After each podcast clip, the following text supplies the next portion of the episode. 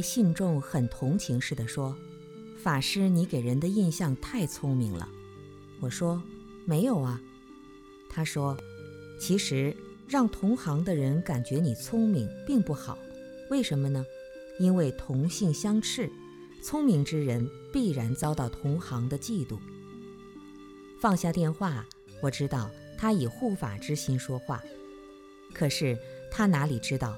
这样说已经落入世俗观念的是非人我中去了，心中略有不满，即是恶道之因，于己于人，于教于法，都有莫大损失。护法居士可不慎哉？按世间法说，能受天魔真铁汉，不遭人忌是庸才，有一技之长，必于一处启用。而未用之人见利忘义，语出心动，难免不落自私窠臼。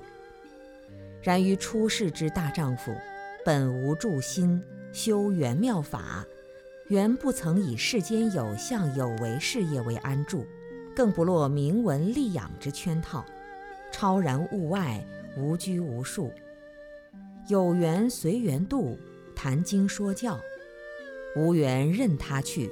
静坐观禅，进退不失其宜，唯将身心全部放下。世界山河与己何干？吃喝拉撒本是天然，学道之人于八风中，逆风好转，顺风难防。须有出格见地，透彻功夫，时可对镜如如，如如对镜。